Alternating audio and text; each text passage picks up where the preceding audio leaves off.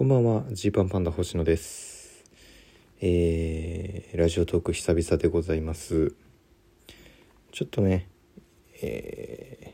年間スケジュールの整理、そういったアナウンスをしたく、ラジオトークを1ヶ月ちょいぶりに撮ってます。まあ、この4月はね、割と新ネタをたくさん、7本ぐらいかな。やったりして5月も YouTube ちょこちょこ更新して5本ほど YouTube で新しくコント見られるようになったんでそれも合わせて見てください。お願いします、まあ、っていうのもありましてでプラスあのー去年のラジオトークとかだとね多分ねこの時期ぐらいにまた春感激とか秋感激みたいにライブやりたいんですとかね言ってた気がします。要は新ネタを一組でやる単独とは言わないんだけれどもソロライブ。それをコンスタントに2023年やっていけたらいいですねっていう話をしてたんだと思います。してたはずです。でしてたんですけどきっと。でそれ変わったよっていうまあちょっと事後報告になっちゃうんですけど、まあ、軽く順を追うとねえー、2年前とか去年段階では、えー、キングオブコントというものを、えー、完全に無視しようと一回考えました僕は。完全に無視。そのなんか大会で勝つために、うん、全てを捧げるようなやり方はちょっと違うと思うと。長い芸人人生を考えた時にそのためにやるコント師になっちゃっていいのかっていうところでそこで勝たなくても、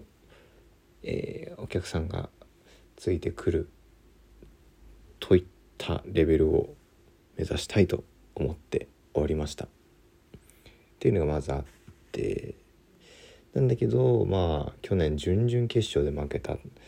正直だから去年は自信があったのかもしれないですね。ちょっと準決勝ぐらいまでは、えー、いけるんじゃないかと。その血眼になってキングオブコントだけのことを考えてるような状況じゃなくても普段のライブの手応えからして準決勝いけんじゃないか今年はって思ってたんだろうな、まあ、そういうのもあり。マジか準々で落ちたかっていうショックをちゃんと受けながら。年始にキングオブコントを本気で優勝を狙うならこの何年かぐらいしか、えー、人生のなんだろう人人生的に？流れとか的に？この数年本気を狙うならこの数年なのかなって思ったっていうのがまずあり。でプラスこれ2月にねちょっとした転機があったんです。あんまりどこでも言ってないけど。結構僕の中では大きい転機があり。でまあ簡単にすっごい簡単に言うと今のままのではいかんということをねその時にすごくこう強く思ってでまあいろんなそうするとやり方とかを変えていかなきゃいけないなっていうのがねあったんですよ。実は、まあ、それもいつかねどっかで話せればいいなと思ってるんですけど。でまあそれでいくとその連のね天気の話でいくとソロライブとかををベースにするタイミングではないということになりましてで、まあ、やってないと。で今年も多分キングオブコントの時期までそういうことをしないと思いますっていうアナウンスです。すいませんねあんまり楽しい話じゃなくてでもこれはキングオブコントのこと考えるとみたいなまあ要はめちゃくちゃ要はなんですけどあんま自分たちのことを、えー、求めてないお客さんの前でこの研磨していく感覚が大事なんじゃないっていうとこですね。ソロライブとかは割とコント僕らを見に来てくれる人向けにやる形になるんででそうなった時にそこに常に照準が当たってるようになっちゃう常にそっちに意識が向いてるようになっちゃうと、まあ、ちょっとその本当にキングオブコントっていうものを考えるんだとしたらずれるんだなって特に今やっていることとしてはね今やってるコントの感覚感じからしてちょっとずれんだなっていうのがあったんでやってなくて。やるとしたらキングオブコント明け秋以降にいろいろ考えて秋以降の早めの時期にいろいろ動くとそういうことになっていくかもしれません。でまあ、それで言うと、えーまあ、6月の10日の土曜日の夜下北沢シアターミネルヴァで夜22時から23時ジーパンパンダ一組でコントとトークのライブをしますと。えー、トークライブ自体もね、えー、結構やってない時期がありました。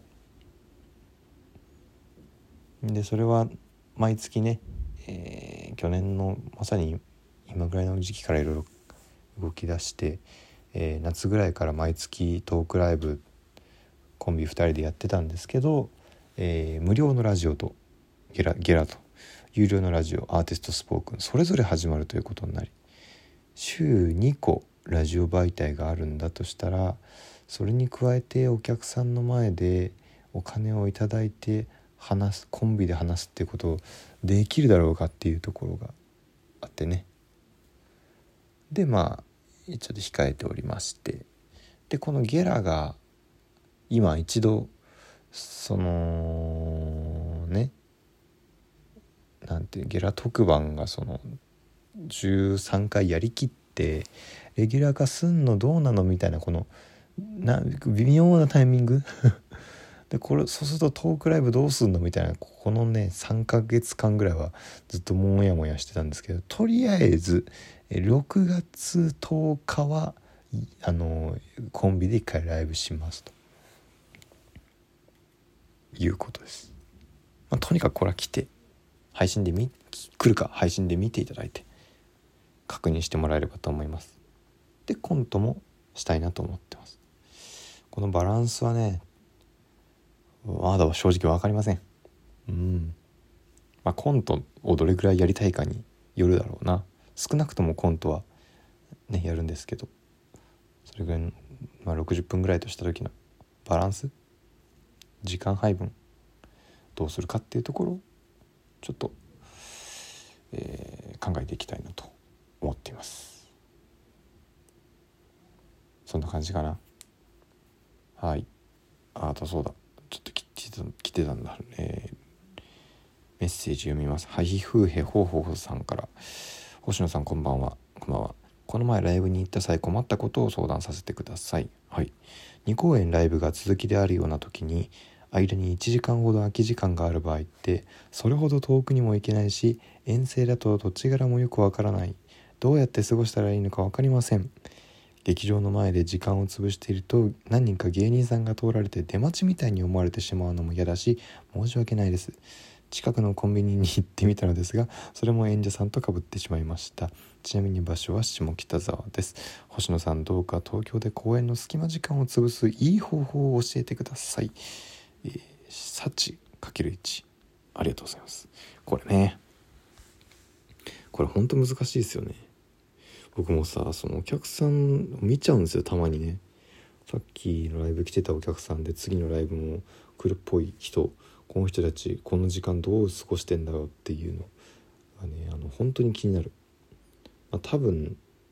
これ聞いてくれてる人からアドバイスがもしもらえたらそれが一番ベストですかね。下北沢だったらこれこういうのがおすすめですよとかがね。あのライブ常連で来てるような人からのアドバイスがあったらちょっとまたラジオ投稿更新する時読みますわ。うん、難しいっすよね。まあえー、コンビニとか確かに1時間1時間でしょ。まあ、ご飯食べちゃうかサクッと。まあ下北だったらカレー屋。カレー屋いっぱいあるんで、えーまあ、夕方夜ぐらいの時間だったら公演終わって、えーまあ、カレー屋さん調べといてそこ行って食べて帰ってきてとかかな。そういう感じじゃなかったらまあカフェカフェですよね。でもカフェが混むんだよな。カフェが本当に混む。僕らもありますからね。この時間どうしようみたいなこの空いた時間どうするって下北とかであるけど。まあ駅前の新しい駅前っていうかあの駅直結で新しくできたところのスタバとかですかね。まあでもそこまで行って入れないパターンもある。とかまあ割とそのレトロな喫茶店とかね。